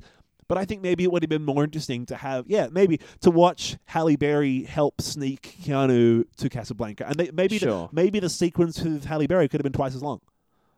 And she's not just in Casablanca in that one fucking house. Yeah. She's helping him across the 'Cause border. she was a and- very one-dimensional character. yeah, and I'm yeah, Sort of had that ham-fisted parallel where like and it's with, with the dog. Yeah, and it's Halle Berry. I mean, I watched like a marketing video where they were showing like Halle Berry training and like shooting targets and shit and doing all this combat training. And I don't think it really showed that she had to train for weeks or months to, Yeah. to do this bit because she's barely in it. Well, I mean, she was impressive. uh, She yeah, was impressive while she was she was in it. as impressive as John Wick, but she was Yeah. by no means a necessary character, as you as you yeah, say, exactly. So I think either make her a necessary character and get rid of the other, sh- gets rid of some of that other shit, or if you Yeah. want to keep that other shit, cut the whole thing with Halle Berry. But I think don't because it's interesting. right. Okay. I don't know. I just thought it was a bit of a shame. so And I- before we get sorry, yeah, as I think like as a way of wrapping up my sort of opinion, I think scene to scene, I loved all the action sequences. There's lots of really good stuff. Like the, the motorcycle stuff's pretty cool. The horse stuff's pretty cool. The whole first half an hour with him trying to kill other people in public places is kind of cool. Although it's kind of ridiculous. Like you watch, they watch, Yeah, you watch but it- someone get shot in the middle of a fucking public place and no one bats an eyelid. yeah, that was weird. There were Yeah. there were a couple of moments where it sort of yeah played with the it, it I feel like it it went a little too unbelievably far Yeah. with how much they can get away with in a public place. Yeah. But Uh, yeah, so I, I wanted to jump back just before because I do want to talk about the ending because I do feel like that warrants a bit of discussion, especially in light of what we've just been talking about. Sure. But I wanted to talk about a few things that w- one thing that I felt was key throughout the whole series, and I, I guess these are positives, things that I really liked about Yeah, sure, go about for the it. film. So, first of all, um, the use of color and I guess I'll say aesthetic in general It feels throughout really this film stylized. is Yeah. so strong. Yeah, like a lot of this, I, I feel like the, I feel like this one relied a lot more on the like the classic blue and orange color contrast. Um, but if you go back and look at the first two, they have a really strong use of color to kind of like define scenes or like um. I guess just throw you off the scent of a normal, what a normal like guy in suit action movie would well, be. going back to our previous episode, well, one of our earlier episodes we ever did was about the first John Wick movie. Yeah, Um, there's a whole fight sequence in his house at night. right. The whole house is really interestingly lit. And there's like shots that are sort of lit by moonlight and shots that are lit with the funny lights coming through his Uh, windows and yeah, all a- that. and actual shots that are lit by gun gunshots. Like, yeah. So Yeah. in that in that sense, that's an example from a previous film of listeners have seen that one of like Right. shots that have an interesting aesthetic to them. yeah, and I- I, so I felt like this Or whole film scenes, still rather. s- this film still had that to an extent, but it did feel a little less like just There Uh, weren't as many scenes where you're like, oh wow. yeah. I mean, there were scenes that were visually impressive, but it didn't feel like it was innovating in the same way. And kind of agree. Maybe that's just the third film in the series, but um, y- yeah, I, I I think it did feel a little bit like they were just starting to sort of sort of run out of ideas. Maybe Yeah. not quite in such a such a harsh way, um, but it felt like they were relying on good crutches a Yeah. little too much with the color. What did you think of the fight sequence with all the glass? Which one? There's, so a, there are there's a sword fight sequence Yeah, okay. towards the end. of towards the, the, film. end of the movie. Um, I liked aesthetic it. aesthetic wise. I, I really liked it. I even liked it. I, I think if you, I I think one of the things that I could barely criticize about this film was the choreography of the fight scenes, because yeah, that was quite good. those are yeah. I mean, uh, th- this is directed by Chad Stahelski, as was the first and second ones. Also written, I think, um, who was Keanu Reeves' stuntman in The Matrix, uh, and has gone on to uh, write and direct. And uh, like, if at, at their worst, these films have some of the best action sequencing yeah, in that's ever been done in cinema. yeah, it's Um, really good, and it does that thing we talked about last week, or maybe the week before, Like a where bunch of it times, I doesn't, think. it doesn't cut the action sequences. Yeah, as you much. for like there real Are, fucking see these things happen. yeah, Yeah. Um. However, dumb shit where you're about to say it, I just said it. Please. uh, doesn't it doesn't cut every time someone's fist connects with someone. You see them get punched. You see them fly away. You see Keanu throw some guy in like a judo throw. yeah, like, and that they actually they rehearse for you know these people work incredibly hard to be able to get that down pat Yeah. because they sort of need to just be able to actually do what the characters are doing on screen, just minus actually hurting each other. It still feels like a middle ground between like uh, a normal action film and like a Jackie Chan kung fu film where Yeah, like I, I watched like a video essay clang um, about like kung fu films where like there are really long extended takes with fight sequences where they really are just fighting. yeah. Um, and this is still I think there's a cut like every every second or so.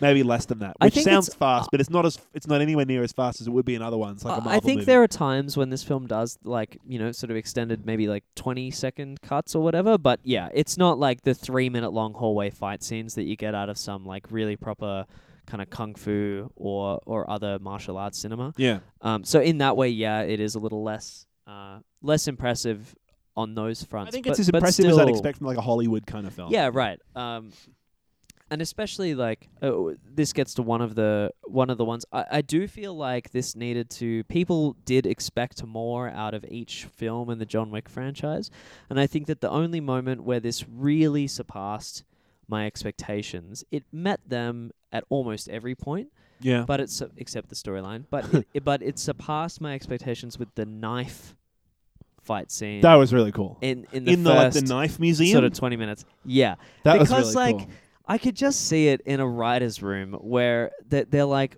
okay, what if somehow doesn't really matter how he finds himself there's like six guys and they're in a hallway that's mostly knives, yeah, like lined on all, Just- every every surface. there's- more knives than could be used, just Yeah. hundreds, actually hundreds of knives. It's a very Just good sequence. What would that look like? And it looks exactly how you think it would look, where Yeah. they are frantically smashing glass and pulling out knives, and they're sort of trying to stab each other, and then when they're f- not close enough to stab them, they're throwing them.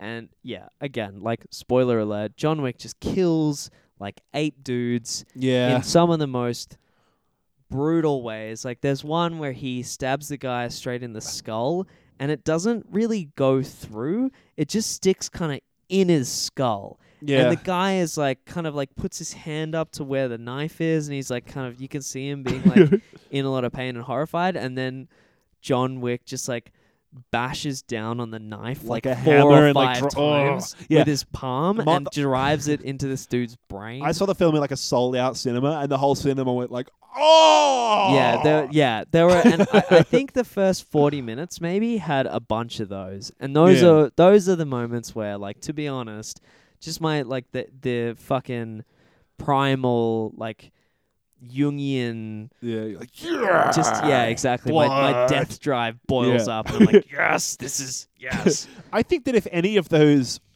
p- in public fight sequences could have been cut, I kind of wasn't wild about the horse one. Yeah, it, I, I mean, I was very impressed that they. Okay, so there are two parts to the horse one. There's there's one where he's fighting in a barn that's got like eight horses and in he it. keeps like queuing a horse to kick dudes behind Yeah. him, which that is happens funny. like, a couple of times. but completely unbelievable. Right. Like I believe that John Wick's learned how to throw knives and shoot people on the head. I do not believe that John Wick can instruct a horse to kick someone. yeah, I think that was obviously pretty far fetched. But I will say I was just genuinely impressed because like they're running around and shooting guns, and these horses are not reacting. Like I mean, they're reacting, they're panicking, but yeah. they're clearly so well trained to fucking gunshots that like and th- it's just one of the those things shots where, like, might have even been put in later, man. At- I think with, all- with all No, these 'cause, like, films, they- you have they- to have people being like, "No animals were harmed in the making of oh this," th- and n- like, none of the horses get shot but it's they're, they're like fighting and struggling and shooting uh, at each other right next to like four horses and just knowing how fucking skittish those things are like it's very impressive that they've managed to train horses it's kind of like Yeah. seeing police horses where it's just like oh you can just get glass and Yeah. you don't really give a shit I- but y- you see them like even push each other up against a horse and it will like kind of shudder and like try to get away a little bit but Yeah. they're like wrestling against it it's I, I was impressed by the use of animals throughout this film it was cool. but I don't the, think the but scene, the scene in where terms he's of- riding yeah, is that not- could is that could get fine. fucked. He's he's running away from people on motorcycles, and he stands. Which was also not believable because I just don't think a horse can go as fast as a motorcycle. I think you're probably right in that. I think Yeah. that in fact they measure the power of motorcycles by how many more hundreds of times they are powerful than a horse. Yeah. Speed isn't equal to power, however, yes, Yeah. I think you're right. Oh yeah, yeah, yeah. um, yeah. fuck. I- It was all good, but I thought in a movie that's all action sequences, if I had to cut an action sequence, probably the one where he's on a fucking horse. The the one where he's riding the horse could go. I thought that the one where he was riding the motorcycle with other was motorcycles cool. was quite good. yeah, Um, the knife fight scene was quite good. that the, was cool. the glass one. Most of the shit that happens in the Continental was cool. it- that was really good. it- that was awesome. I loved watching. The, uh, The- we're, so we're getting into spoiler territory Yeah. now as well. Oh, I, 'cause I, obviously, Yeah. I liked watching him fighting the dudes with the body armor, where he had to come up with like novel, Yeah. novel ways of killing them. yeah, it um, was. and you had to interesting. watch his like gunplay change style when he was up against people with body armor. Oh, another thing I was actually kind of disappointed about, and this is getting to like my like Star Trek nerd level, but um, you know how this this one of the things that I, I feel like I remember us talking about when we were talking about the first one was like yeah, where it's not unrealistic in how he interacts with weapons at all. yeah, in like he that, like- reloads specifically and all that kind Yeah. of stuff. Yeah, I uh, during the scene where Halle Berry was on screen, I, I wasn't specifically keeping track of a number, but I remember s- thinking she's got a pistol.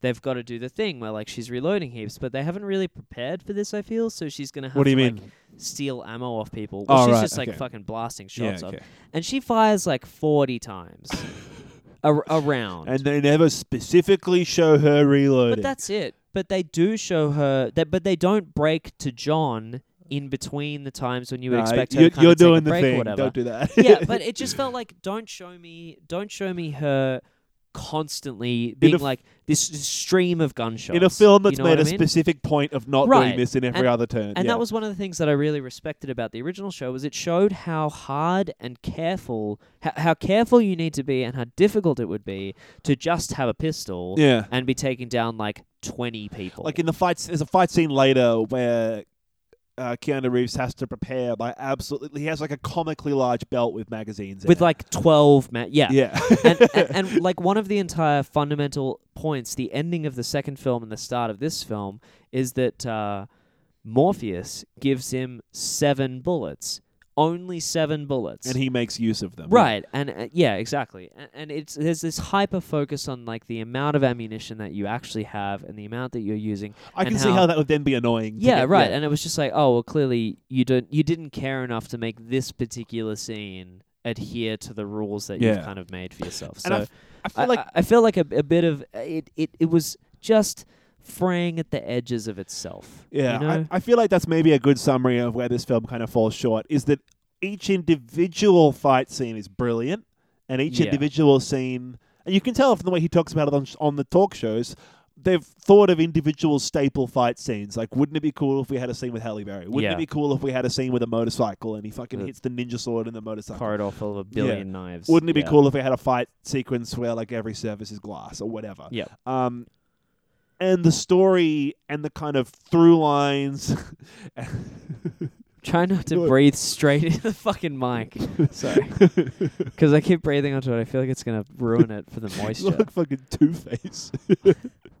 um, and the story and the kind of through lines and the overall like uh, whatever you, Themes. whatever you said, the themes and like the fucking lore Oh yeah, kind of is sacrificed as a result of that. yeah, a little which bit. is kind of annoying because the other two I had kind of always considered, um, ever since I've watched them, as an example of a film that does both very well. Right. The last thing that I wanted to talk about that I feel like this this does well because then I feel like we should talk about Yeah. the ending. So let's yeah, chat about this, wrap it up, and then talk about the ending a little bit. Yeah. Um, was that I I- I, I really do like so you you talked earlier about how like it feels like people start coming out of the walls and like every single person or no actually people aren't coming out of the walls it's that you're looking at so many people that are part of this criminal underworld Yeah. that it becomes kind of almost implausible.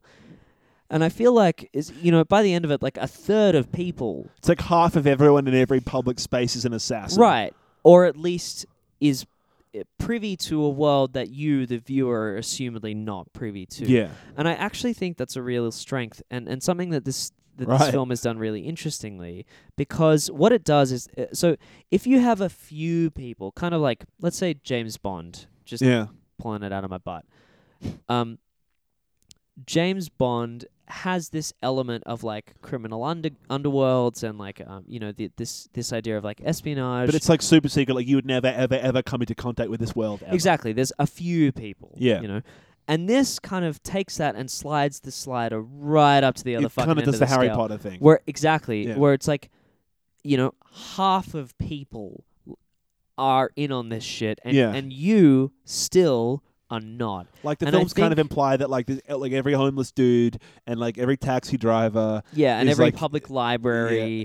Yeah, exactly. So I, I, I feel like what it what it effectively does is it actually makes you more invested in being a part of this world because the more people that you see on screen that are part of that underworld, Yeah. the more that it makes you feel like you should be a part of the underworld or that you're missing out and that more people Yeah. know. Because when you're watching and a few characters worldwide are part of this thing, it's sort of like, isn't it amazing how the world goes about its business and, you know, these things happen and we don't even know about them. But what this film is saying is, isn't it amazing how the world goes about its business and you don't fucking know about it Yeah. because you're not part of that business? Wouldn't it be cool if you were part of that business, that huge, deep business that's It going is. on? It is really and cool. you're just in the out group, which is you know almost less than the people who are part of it. yeah, and that's So I- I I do think that the absurdity of how many people are in in on this shit comes to be a real strength of the film because it makes Yeah. you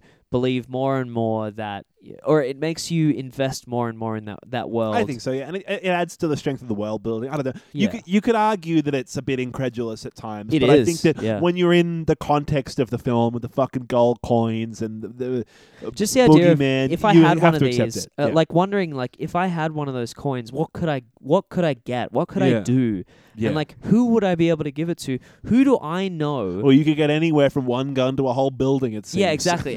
yeah, and who would I have to give it to to get either of those things? You want a Because- haircut? You want Argentina? All, all you need is Or a one fucking- coin.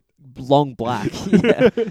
Uh, but it's just, I think it makes you think about. Well, I don't know. I, I didn't explicitly do this, but it gives you the sense that like you must have interacted with this or seen it or been Yeah, no, near uh, it. yeah. It does the. It's And like it a Harry doesn't- Potter kind of thing. Yeah, it's but like I feel how like the it's- entrance to the Hogwarts, uh, i- at the entrance to nine and three quarters, is right in the middle Yeah. of the most busy train station. But this is like most doors are platform nine and three quarters, and you've just coincidentally never walked into one of them. You know what every I mean? taxi is platform nine Yeah. and three quarters. It feels like you could go like into the city and go into any building in any random apartment building, and you'll Just open flash it up, that and there'll corner. just be this huge fucking group of people like typing on typewriters with tattoos and Yeah. shit.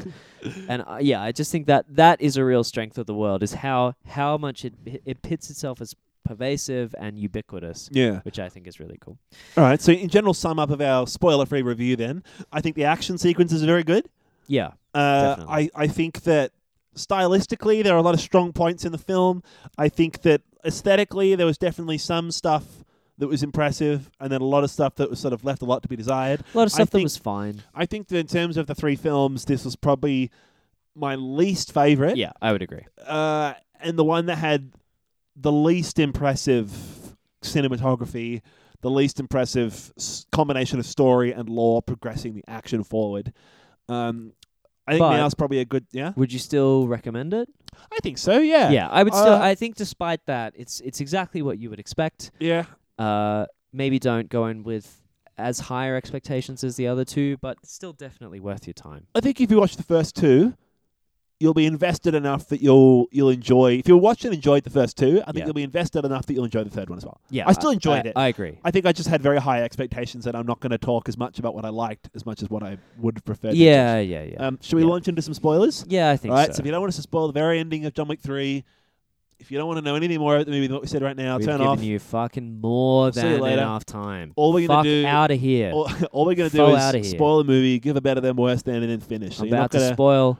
That's it. I'm about to Oh, bust spoils. I'm gonna blow. yeah. Um, so the ending, I had to like really think about what the ending was because I think that It's I don't kinda- think it was an ending. it wasn't really much, was it? So And this I launches also into think um, it was shit. yeah, I agree. This launches into a bit of news that we cut out of the news earlier. Um, I saw before I went in, before this film had barely been out less than a That- week, That sucks ass. and they had already announced and publicly let like well, publicly let everyone know that John Wick Four was coming With out. a big picture of Keanu Reeves. so like Which, if I don't know about people listening to this, I don't know about you, but I, for no reason, assumed this was the end of a trilogy. me too. right? Why is that? Because they build up and build up, and the Yeah. third film is like right. Literally, everybody wants to kill him, and he Yeah. has nothing else he to gain. can't make it past this. Yeah. Um, and I thought that this would be a great way for him to, I don't know, save his friends, sacrifice himself, and he dies. His dog's dead, his wife's dead, He his has whole nothing house left is to burnt live for, down, yeah. all his possessions are gone. Literally, like the photo of his wife has been burnt. He has yeah, nothing. and he he has another one, and he leaves it in a book in a public library. Like he's well, leaving. they re- that- that's like in the third one. Like we don't see that until the third one. It's like, oh, jokes. He did have another one of those photos. oh, I see what Yeah, you mean. Leading um, up to it, yeah. But so- even but- then, he's like leaving his old life behind. Leading up to it, it really did seem like he has nothing. He Yep. can. The story can end. And so when I saw number four come out, I thought, oh fuck. yeah, Like this would have been a brilliant trilogy to just wrap up perfectly It'd be like that done. in a nice neat little bow. yeah, And I think that my complaint earlier about there being so many pointless scenes and so many little arcs that are pointless yeah. is exacerbated and even and is even more annoying to me going into a film knowing this ending is going to be pointless. Right. Because there It's are no like- stakes. It's a Marvel movie thing. Or it's just any any movie where you know the main character isn't going to die. I suppose it's like going in on a TV series. I don't know, like you're watching, you know, people that watch Breaking Bad late, people that watch Game of Thrones late. You're watching Sopranos way late now. There's got to be Uh-huh. some sort of I don't know, I don't, you, Good. you know what I mean, but like Yeah, there's got to be some sentiment when you're watching this. Like I'm kind of wasting my own time here. There are only so many main characters they can kill. Yeah, You yeah, know what I yeah, mean? yeah, yeah. And so like s- I suppose it's the same they've just sort of TV showed it for me where like it now feels like I'm catching up on an old series because I know that John Wick's going to be fine. Yeah, I'm not enthused to watch the fourth one at all. I don't. I don't. Not- rea- I didn't yeah. really want more of him. I was. I was ready for him to, i- in a I guess Christ-like fashion, yeah, sort of sacrifice himself, or at Yeah. least, or at least just be nothing beyond like he- he kind of lost who he was like he lost his humanity he lost anything but his I- identity as an assassin he should have just killed until he died Yeah. and that's it. And he should and that should have happened in this fucking movie. Yeah. So yeah, again, spoiler alert, he doesn't die, yeah. no. assumedly. Um, It's- he's betrayed by uh wh- whatever the fucking name is, the owner of the Continental. Yeah, and so well, that's Ale- the- uh, but sort of he's sort of betrayed. I was talking once again to Zach about this, and he was saying how he wasn't sure if he if the if the owner of the Continental meant to kill him or was kind of giving him one last chance to escape. Well, it definitely seems strange because, like, so the whole other side plot of this film we didn't really talk about in terms of like shit that sort of goes nowhere and bloats the film are these adjudicator people from the table are going. She, this this chick and she's going around as like a judge kind of thing to all of the people that helped John Wick in the second film by breaking the rules. by breaking their rules. yeah. So and like saying, the, uh, the, you- the continental guy gives him an extra hour and Yeah, right, gives so him an hour to get away, and then Jo- Morpheus John Wick- gives yeah, him so seven bullets. John Rick kills someone in the hotel at the end of the second one, and instead of being immediately excommunicated and dead, he gives him an extra hour to escape before he like turns on the bounty on everyone. Yeah. and there's like a doctor that I don't know helps him when he wasn't supposed to. There's the fucking Morpheus gives him a gun when he wasn't supposed to. That sort of shit. Um, I thought I found that whole adjudicator scene kind of boring. I didn't really care. Yeah. Um, I just kind of thought like they were like ah psych psych this character's not safe after all ah um I think part of it was that the, the character never did anything interesting. yeah exactly so she it's like just walked around and told people, "You- by the way, you're fucked. And she's not a very li- yeah. i- If she was an, int- I don't think she was a very interesting character either. Yeah, so No. sort of what you said. Yeah, but like not she's not likable or Intriguing. wasn't like intriguing exactly. Yeah. Like she just boring, all dressed all in black, completely mon- mon- mono- yeah, mon- she, f- she monotone fit the voice. aesthetic, but didn't do anything interesting with it. yeah. and she but kind of she kind of didn't really even there wasn't even any mystery to why she was doing what she did. She very clearly explained who she was, where she came from, what her Yeah. motivations were. Yeah. So you didn't really Nothing care. left up to our imagination. Yeah. So coming back to the leader of the fucking Continental betraying Keanu thing, um, the whole time it kind of seems like he was standing behind Keanu, uh, legitimately because they were friends. And so at the very end when he screws him over, you can't quite tell whether it's this cutthroat hitman screwing each other over thing, or Which would be whether, fine. or perhaps because they didn't sell it very well, the idea that they're going to deliberately be like, "Oh no, he knew Keanu will be fine this whole time." Yeah, and like I think part of the issue with that is that it doesn't really hard commit either way. No, Is that it doesn't make him? I mean, i there are some pretty pretty indicative signs that he knew, or at least not that he knew that he would be fine. So he shoots him. Uh, for y y hopefully you've seen it already, but he shoots him. Uh, the the owner of the Continental shoots John Wick, and he ends up John Wick ends up falling off the roof and like crashes down, hits like a balcony, and a whole like bunch of shit on kinda, the way like, looks down. like he breaks his back or whatever, Yeah. and then like smacks down on the ground. And then by the time someone goes to pick up the body, it's It's gone. Yeah, right. It's gone. So I think and that, obviously it gets rescued by uh, yeah, one of the homeless dudes or something. I, I, I th- yeah, I Yeah. think so. Yeah, that that is what happens. I think the I, the argument that could be made was if I'd wanted to kill you, you would have been dead before you hit the ground. Or whatever, Right. You know. but so, it like- doesn't have the tone that really fits that. And then the I- the uh, concierge is just like, "Oh, well played, sir." Yeah. And it feels like that would only really. He he said he says it in the way that's clearly like, "Good plan, sir," or yeah. whatever. I, I didn't really. I thought that that concierge just kind of liked John Wick a lot more than he liked anyone else anyway. So it's kind of weird that he was suddenly like, yeah, fuck John Wick, am I right, sir? Exactly. Hoi, hoi, yeah. hoi, hoi, hoi. Um, so it, it, it just didn't was a feel weird like ending, it- yeah, it, no. didn't feel like it committed enough to fucking John Wick over, which would Yeah. have been like the you know tragic death of a hero, anti-hero, yeah. and it also didn't feel like it committed enough to letting him be this unkillable specter that is Yeah. actually unkillable because we watched him die and Yeah. he's not dead or whatever. So I think Yeah. the problem here then is for number four, if that continental guy becomes, uh, if the leader of the hotel becomes like the villain, I don't think it's very believable. no. Because it's just- we've seen three films of him being John Wick's friend and going out of his way to make concessions to help John Wick. Yeah. And it doesn't really make. He knew the stakes of what he was doing the whole time. It doesn't really seem like it makes much sense for him to suddenly flip Well, he was willing Con- to like take on the entire high table and go to fucking war with them. for John Wick. Yeah, Yeah. right. So exactly. And, I so felt then, like it was kind of because he was sick of it. Yeah, I think so as well. So it doesn't. It seems like a weird change of character. Yeah. Or the other the other possibility could be that maybe he was in it for himself, but he did that as some kind of mercy to John Wick. Be like, I wasn't really trying to. I was trying to trigger over, but you know, I kind of gave you a chance.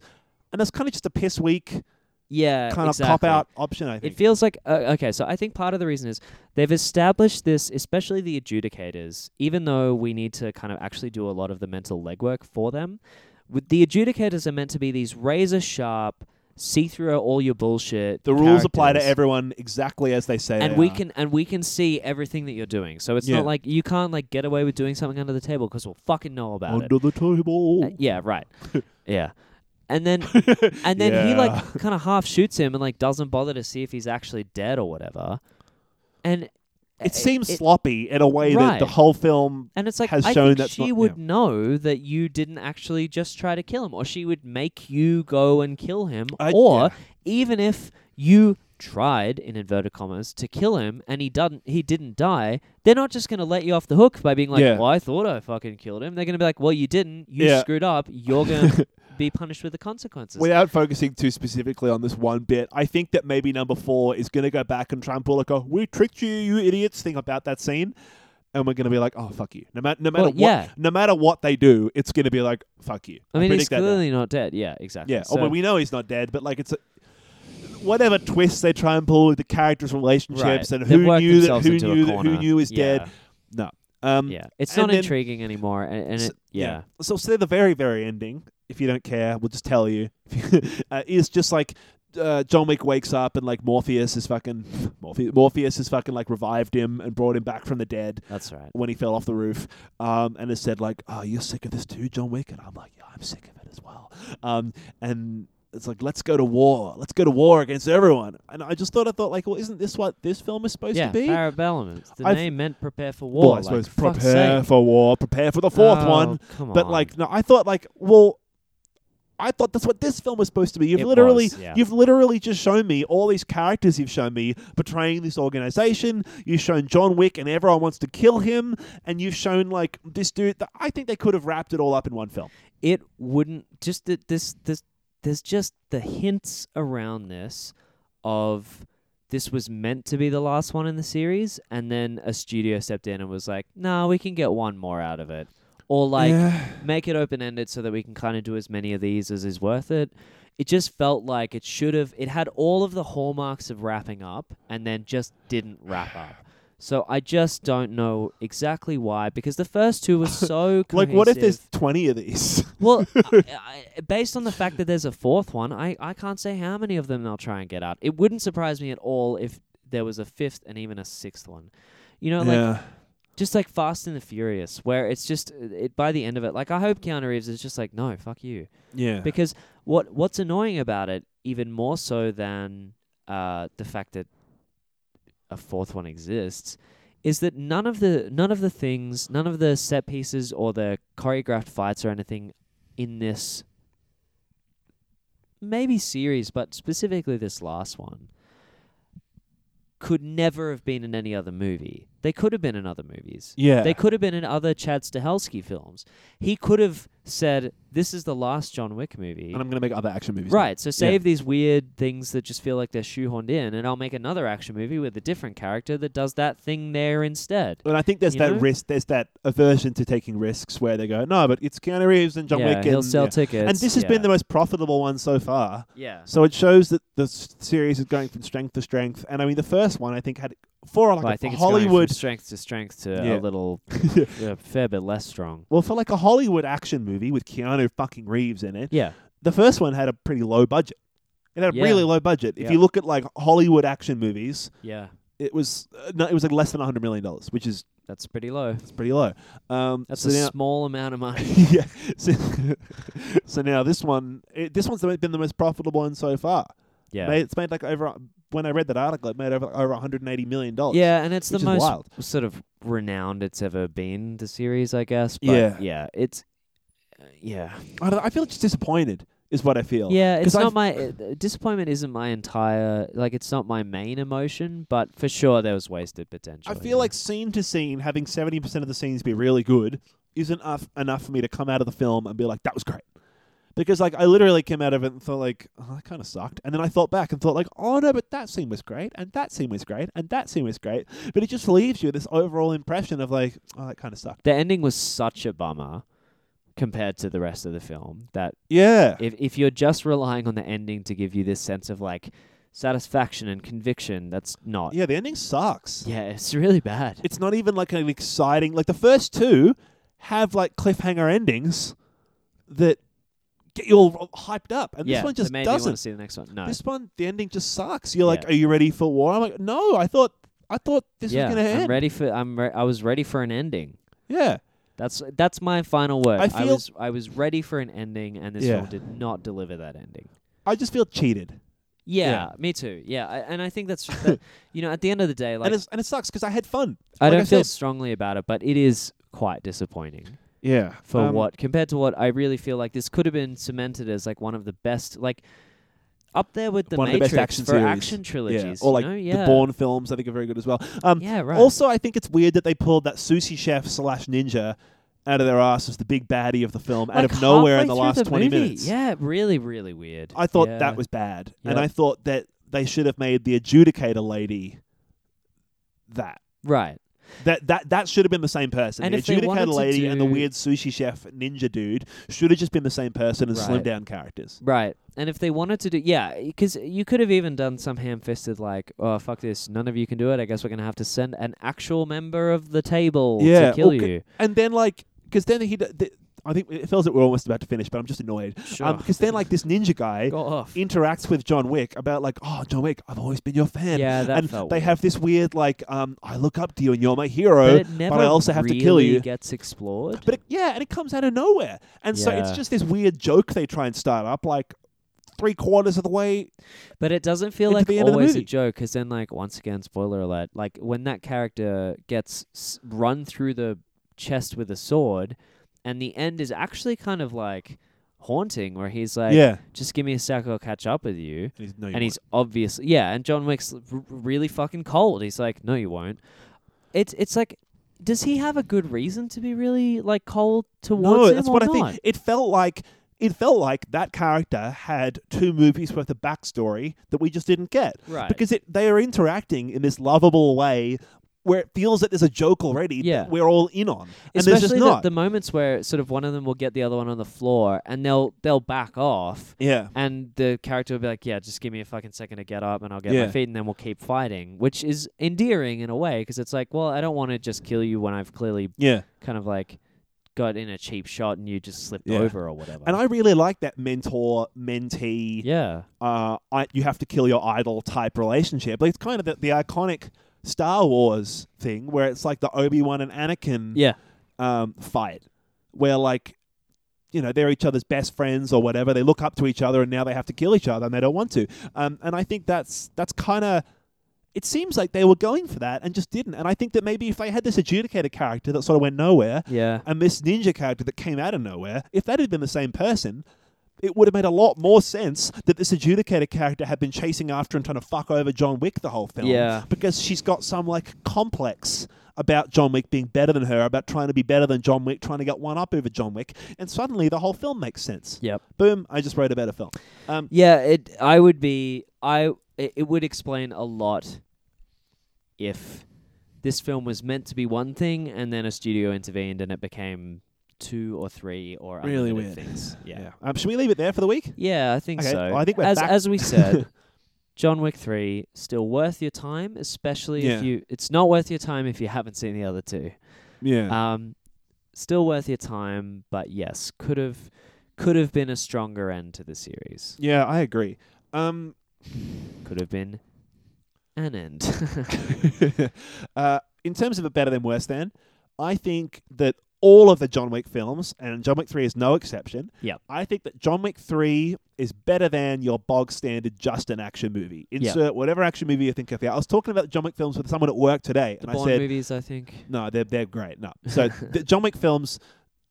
Like I, t- I talked to them to, with someone at work today, and I said, "Have you seen John Wick?" And he said, "That's just like a dumb action movie, Like, isn't it?" No. it, this is better than whatever your just an action movie rank is. Fucking, I don't know, Transformers, what, uh, whatever Yeah, Vin okay. Diesel This film beats you the want to shit out watch. of, like any Michael Bay or like Fast and the Furious. I or- suppose there's not even really like one dude taking, oh, whatever, whatever you think of as like your I like one these more than dude James shooting, Bond yeah, movies. one of the one dude shooting up. Oh, it would depend on which James Bond movie for me. Yeah. But I think if if you think of like one dude, one tough guy shooting up a whole room of baddies type films, this is better than any of those films. Yep. I think it's worse than the first two John Wick films. I think it's Yeah. worse than James Bond films if you think about like Skyfall. It's definitely worse than Skyfall. I think the first John Wick would rival sort of Skyfall. Like Yeah. I, I thought that it played on some of the genre tropes so well that it, it was it really like was I agree with you, but I'm talking about the third John Wick film okay. All right. I think the alright, third alright, John Wick yes. film- Yeah, absolutely. is uh, definitely worse than Skyfall. It's worse than the Bourne movies. Yeah. That I'll um, give you, yeah. And it's worse than the first two John Wick films. Yes. So if you want to watch a good action movie that isn't as good as those upper echelons of greatest action movies that have been made, like the better James Bonds, like James Bourne, Jason Bourne, like um, the other John Wick films. Yeah. Like a lot of J names. Yeah. Um, yeah, I, I reckon that's about where John Wick 3 sits for me. Would you agree? I'll, yeah, I'll throw one more comparison into the mix. if you could of- just agree with me and we could end, that'd be good. I do agree, but w- one more one more into the mix of uh, action movies that have uh, an extremely strong focus on aesthetic. I think I said this in our original episode, but like the John Wick series as a whole, comparable to like Mad Max Fury Road, Yeah, of, right. Like action yeah, no, movies I'm down with where you. there, yeah. they need to look fucking incredible yeah. all the time. So yeah, And that that reminds me of a kind of a parallel where you've got like Mad Max. if you could just versus, agree like, with me so we can wrap this up, that would be great. Mad. That's what that feels like. Um, like Mad Max uh, versus like Fast and the Furious, where you watch Mad Max and you're like, yeah, isn't that just like a dumb car movie? And you're like, no, no, it's it's Yeah, it's, no, it's like it's doing something one different. step better than that. Yeah. Yeah. But definitely the third John Wick film, not as good as. Not as good as nowhere those, yeah. near. Yeah. And they're gonna really have to pull something amazing out of their ass I'm- to that's- I justify this. think Like if the that's worst fourth one is part. incredible, I'm not excited. Oh, we, we, we anti unspoiled it. well, no, like you know what I Yeah. mean. Like if we had to get through all this as setup for the fourth one, fine. I hate you for the third one, but the fourth one's great. You know what I mean? yes. Like that will be one of those things that's like, yeah, okay, fine. Uh, stick through the third one because the fourth one's really Right. good. Um, but I, I don't really see that happening. I've kind of I'm No. so uninfused by the ending of this film. Yeah, they're gonna. they have to even do a lot had to me win three over. quarters of the way through. They had me, and they Yeah. just fucked the landing. Yeah. The, the fourth one's going to have to be incredible for I'm it to not be worth excited City about it Limits. at all. That's what I mean. Th- They could have had this ending be halfway through and end on an amazing scene, and I would have just been hyped. It's literally just about the mood you're in in the last ten minutes of the Yeah, film. I that think really that decides your whole opinion. puts a sour twist on the whole thing. Yeah. Yeah. Um. Oh, speaking of Speaking, Speaking of fucking the ending and Putting ending a on a dour sour tone. note, yeah. Uh, th- thanks for listening to another episode of Beef Station. Uh, if you have any opinions on the John Wick series or you have anything else you'd like to share with us, our email address is beefstationpod at gmail.com. You can join us on Facebook where we try and remember to update you on all the episodes that come out each week. Uh, you can like us on Facebook, facebook.com slash beefstationpod. I think that's about it. There's other links in the description if you're interested. yeah, we got Twitter that I'm still not Still doing- active not on? doing Yeah. much with. um, if you've got any films you'd like us to see, when we've run out of films we want to see in the cinema, when it gets a bit quieter, it's always nice to go to a backlog of audience suggestions, and we'll try and get to the better Yeah, ones. still got heaps. Thanks for joining us. I'm Oscar. Andrew. See you later.